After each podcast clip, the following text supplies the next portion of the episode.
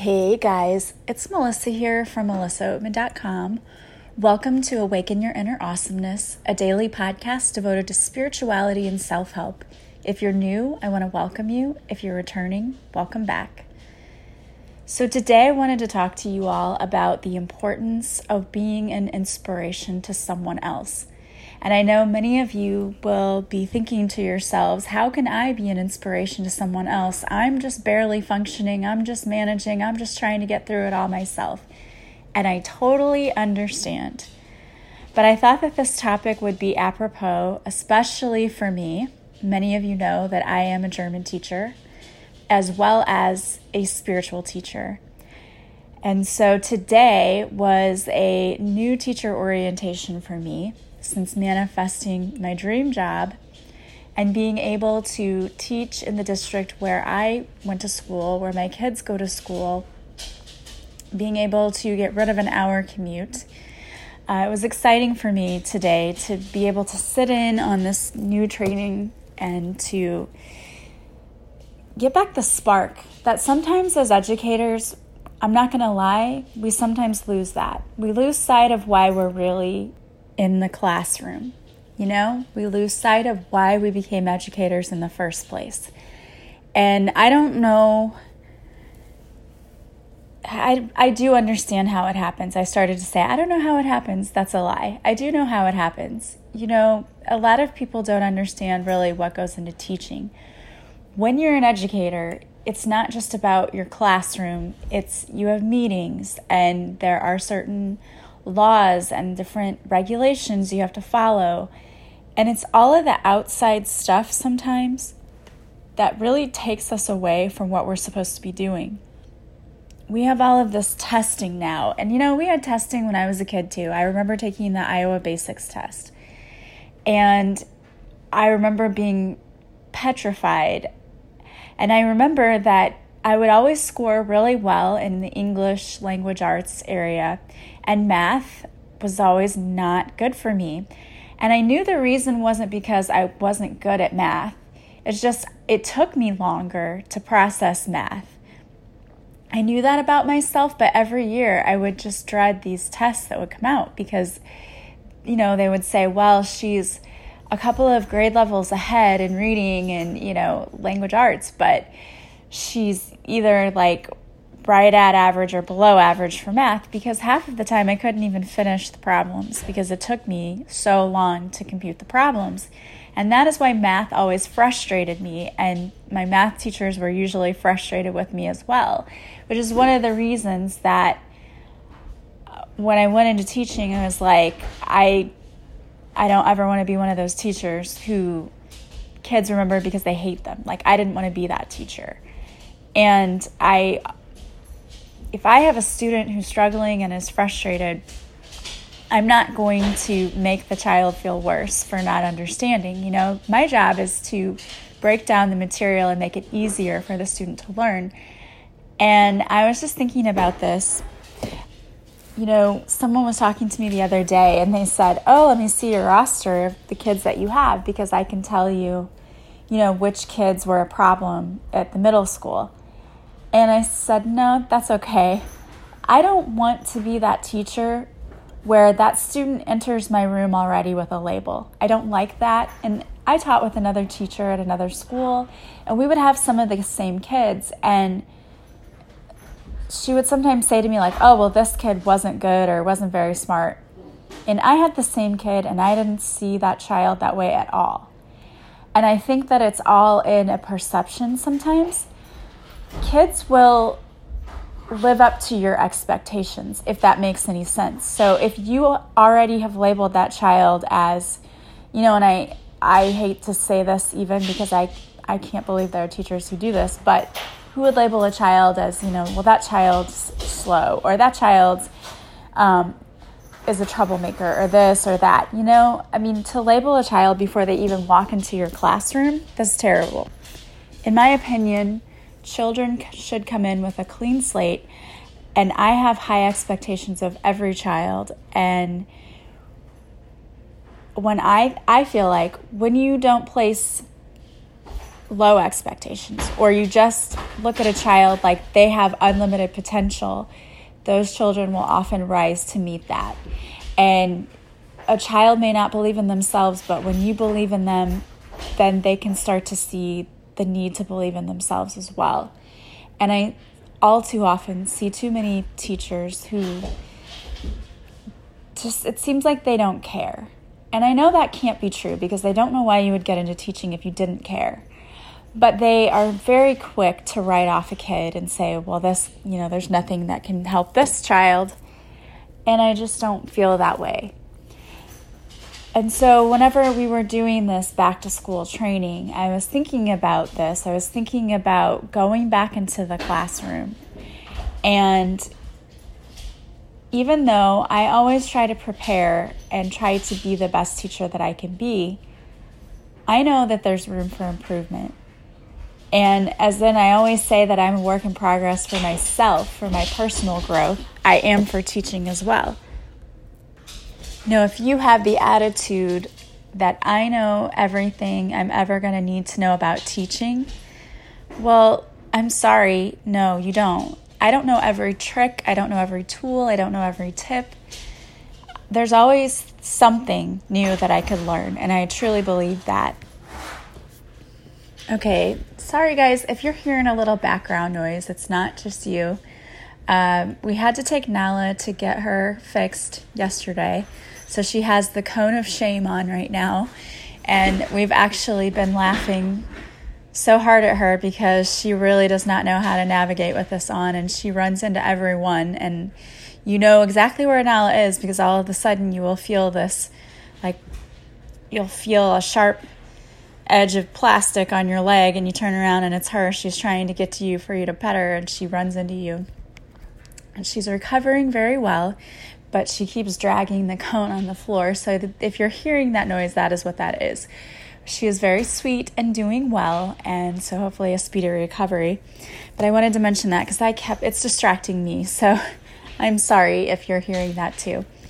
Um, back to my story. So in teaching, there's always something new you can learn, and people joke that oh, we're just reinventing the wheel. Yes, but it is new. It's nice to learn new things or to change things up and to switch what you're doing. You know, it's good for you, it's good for the kids. And this year, as I was sitting in the new teacher training, of course, they showed a lot of motivational videos. But it's, I think, good for teachers to still see those. I think every year we need to be motivated, you know? We need to be reminded of why we're there and why we're in that classroom.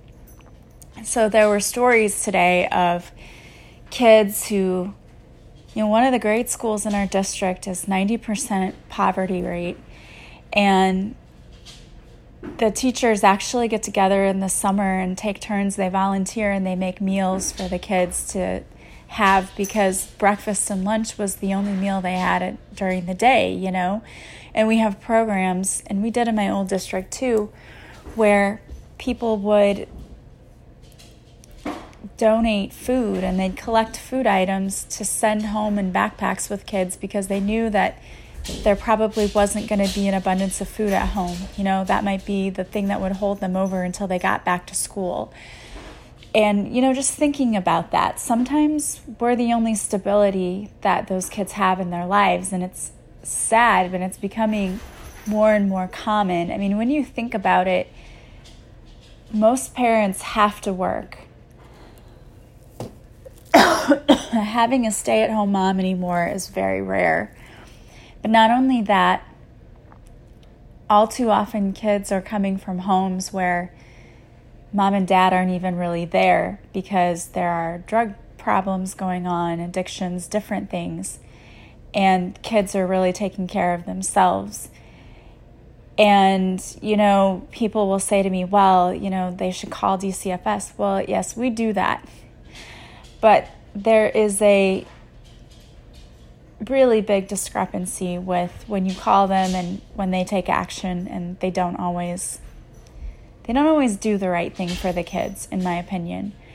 So we have to be there as that institution for those kids who are their stability.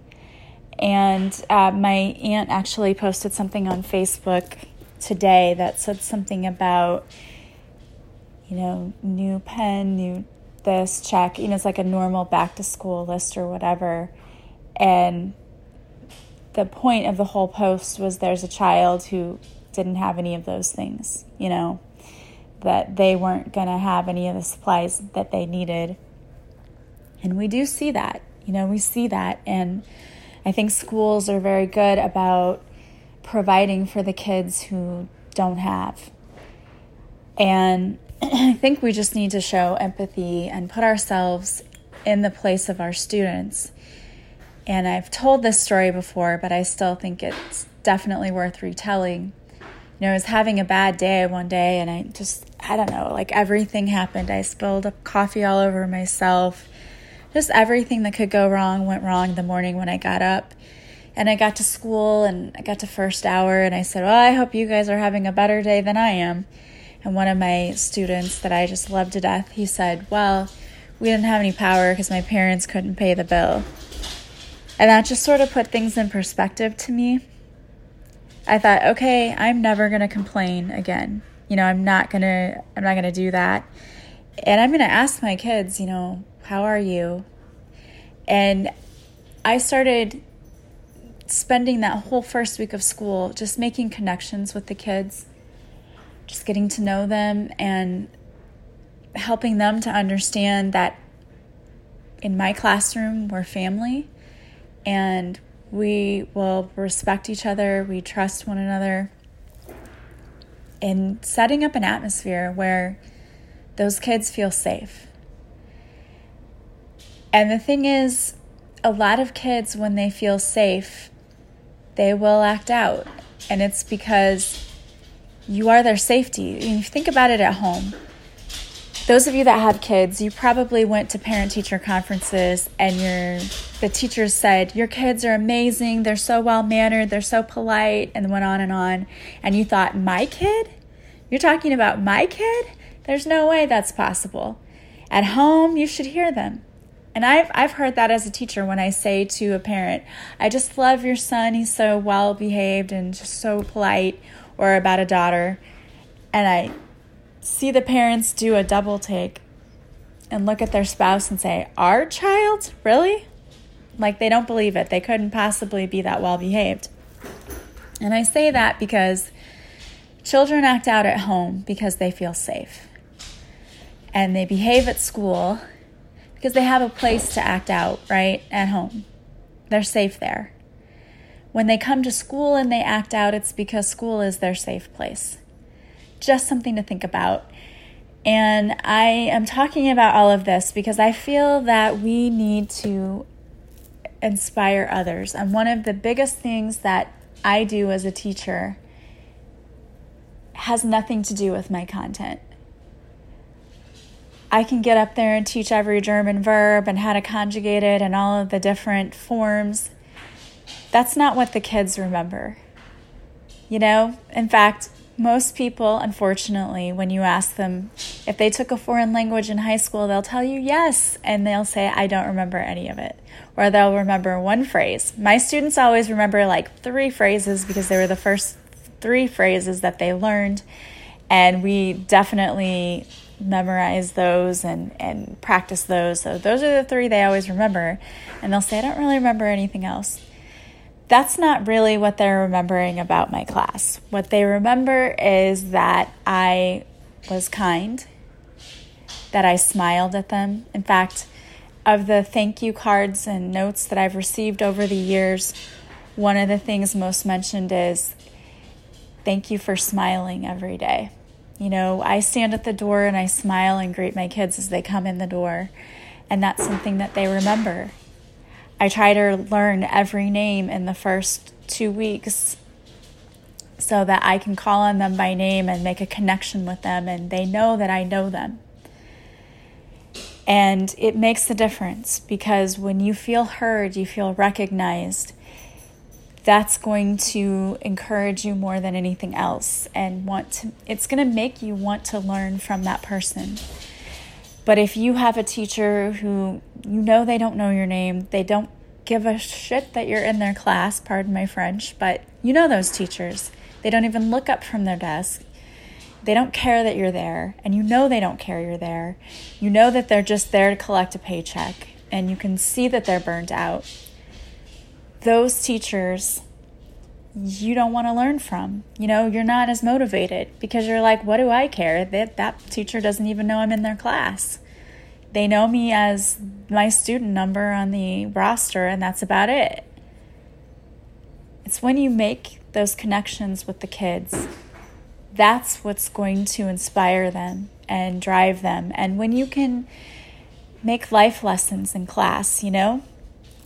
Like when I I do a lot of mindset things in my classroom and trying to teach kids that they're absolutely responsible for what's going on around them in their environment. You know, that if you're having a bad day and you bring that bad day to the classroom, you're going to have a, it's going to continue to grow and you're going to have an even worse day. But you have the opportunity to change that just by flipping that switch in your brain that says, I don't have to have a bad day today. I can change this. I can change my attitude. I can change my mind. So it's doing that kind of thing with them to inspire them. And you guys can be doing that as well. You don't have to be a teacher or be in a classroom to inspire others, you know? We inspire people that we work with sometimes one of the things that they talked about with new teachers, because I was in with first year teachers too. Um, it's a little different because I'm not a first year teacher, but I enjoy being around first year teachers because they're so hopeful, they're so excited, and we remember at one time we were too. And not that we're not now, but I think we just need a reminder of what that was like. And every teacher needs a cheerleader sitting there going, You can do it. This is important. You matter. And we watched a video today where they said, Because of a teacher. And then someone said, Teachers are responsible for every other profession. So we're important, and you're important too. And one of the things they talked about was not being around negative people and this was, I remember when I was in my student teaching class, our professor said, Do not go in the teacher's lounge that first year. And I remember thinking, What is he talking about? And he said, Do not go in the teacher's lounge because that is where teachers go to complain. And that is where the negative Nancy's will hang out and they will drag you down to their level. And it's really true. It really is. Um, and I'm not saying every teacher that goes to a teacher's lounge is negative. I don't mean that.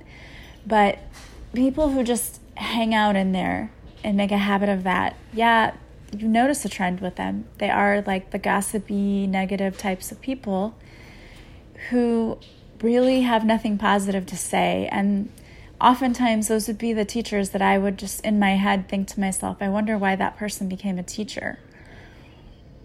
And it breaks my heart a little bit because students shouldn't have to be exposed to that. But it's the truth. It is the truth of what our reality is here. You know, we do have teachers who shouldn't be in the profession, as we probably have any other number of professions where there are people who don't belong in that profession. Um, and we just have to do with it what we can, you know? So, staying away from those people, when we talk about energy work and those people will drag you down to their level, is true. You want to surround yourself with positive people, and you can be an inspiration to someone else by being that positive person that when they're having trouble or they're struggling on the job that they can come to you and they can ask you questions and you don't bite their head off you are kind and you're gentle you know one of the the public relations liaison came up to me today and she was talking about my brother because he works in the district and he works in the administrative office doing the student data. And she said, Does your brother just come home and yell and scream because he is the most kind person and he's so nice and gentle and sweet and caring with everyone, even when they ask the same question 50 times? And I had to laugh, you know, and I thought to myself, oh, some days I can tell when he's had a bad day, but for the most part, he's pretty even keeled. And she said he's perfect for the job he has because he's so nice to everyone. And that's important, you know, and you're in a position where people have to come to you and they have to ask you questions. If you're crabby and mean and you bite their head off, especially if it's somebody who's new, oh my gosh, that's horrible. And we've all probably had an experience with a coworker before who did that. And that would just be awful. I remember when I first started at my old district, I didn't think that my principal liked me because he was very like he would snap and he was you know give a one word answer and he didn't know my name i didn't think i was sure he didn't know my name until like i think it was like the end of my second year there and i know he was really stressed like now i know him and i know who he is and he's a good person but he was really stressed those first two years because he took over as the principal but I didn't know that then, you know? And I remember one day I walked down the hall and I was already way past him when he called out my name. And I turned around to look because I didn't think he was talking to me because I had already passed him up and I didn't think he knew my name. And I turned around and he, you know, said, How are you doing? And it was like from that point on, I could t- I could see that he was making a concerted effort to smile, to you know, be kind to people. And that's the thing is like we get in our jobs and sometimes we just get really stressed out and we don't even realize that we're walking around with scowls on our faces or that we're being short with people. We're just going about our day. And it makes a big difference because my first two years I was always on edge. I never wanted to have to talk to him. And I was like, oh gosh, you know, this guy hates me and I don't even know him and this is not good. And when I, uh, when I left the school, he actually sent me a very nice email and thanking me for everything I'd done for the school. And of course, throughout the years being an apartment chair, I got to know him better. So I knew he wasn't really like that and wasn't like he didn't hate me. But it's the first impressions that we see with people. And it would be easy to see how a new person could be scared and, and think that, you know, oh, I don't really like you. And the reason that I'm saying this to you is that you all work in places or you all deal with people. And so we have the opportunity every day to inspire someone else just with our words, with our smiles, with our attitude. You know how it is when you work in a place, if there's one person that has a bad attitude, that spreads. A toxic person in the workplace is like cancer. And we had one in our old workplace, and I will tell you that it was a struggle we would have PLC meetings on Wednesdays, and nobody enjoyed coming to work on Wednesdays because we knew we were going to have an hour with this person, and it made it very unpleasant, you know, because we just never knew what we were going to get, honestly. Either super nice or super crabby, and we just didn't know. So, you have the opportunity to spread positivity where you are and inspire others by being a team player by having a positive attitude, by smiling. You know, smiling is one of the easiest things you can do, and it's one of the most profound things you can do because when people smile at you, it's an amazing thing. You automatically feel better. So just try smiling for a while, you know, walking around. I mean, I know people sometimes sure think probably when they see me like, what's that idiot smiling about? Like, she's just always smiling. And you know, I don't really care if people think that. I would rather walk around smiling all of the time because it just makes me feel better. And when people see me, they just think I'm nice all the time. They don't even really know the real me. I maybe not a nice person, but you wouldn't know it because I smile all the time. Because I like it and then again, that's what the students remembered about me was thank you for smiling something that little. Like I didn't do anything. I didn't go out and buy a bunch of things for my kids. I just smiled. Something free that I did that left a lasting impression with them. And I am just here to say that you can be making an impact on someone else's life many ways. You know, when we have social media, you could be choosing to post like, "Oh, uh, wait till I get revenge on so and so," and you know those vague booking things that people do that they leave this post like they want you to dig in. You know that's just drama. They're just trying to start drama when you do that. I mean, I'm sorry. I don't mean to offend anyone who's listening, but if you do that, I know you're just trying to like get people to comment and getting people riled up. Like what is the point? Really? What is the point of that? So you could be using it for that, or you could be using it to post something that would brighten someone's day. You could be crabby and yelling at someone, or you could choose to say something nice to someone. One of the things that I used to do was I would just make sure that as I walked through the hall, at least this many people that I saw, I would just say something nice to them. And it was funny because I would notice the reaction that I got whenever I did that. Like, it could be something as simple as, oh, I really like your shirt, or, um,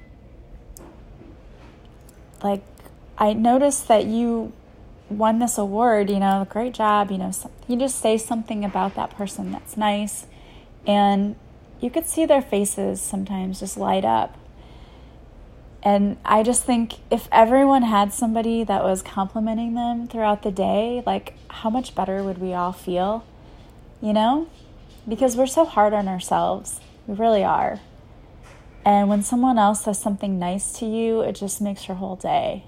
And we all have the opportunity to do that. So you can inspire others by one smiling, one saying something nice, posting something inspirational being positive, you know, just being a positive person. People appreciate that so much.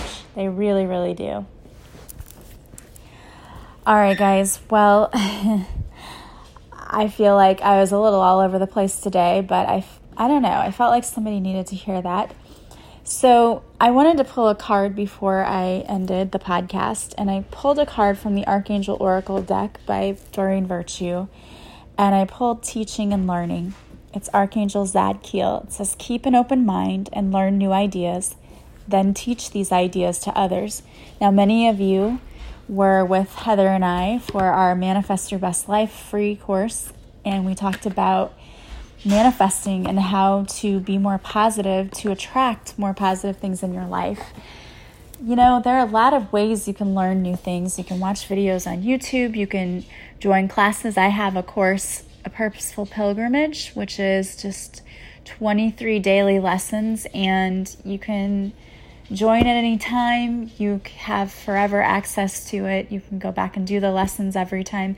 And when I say lessons, it's not difficult things you have to do, it's just every day there's something for you to do to change your mindset and to, t- to change your life.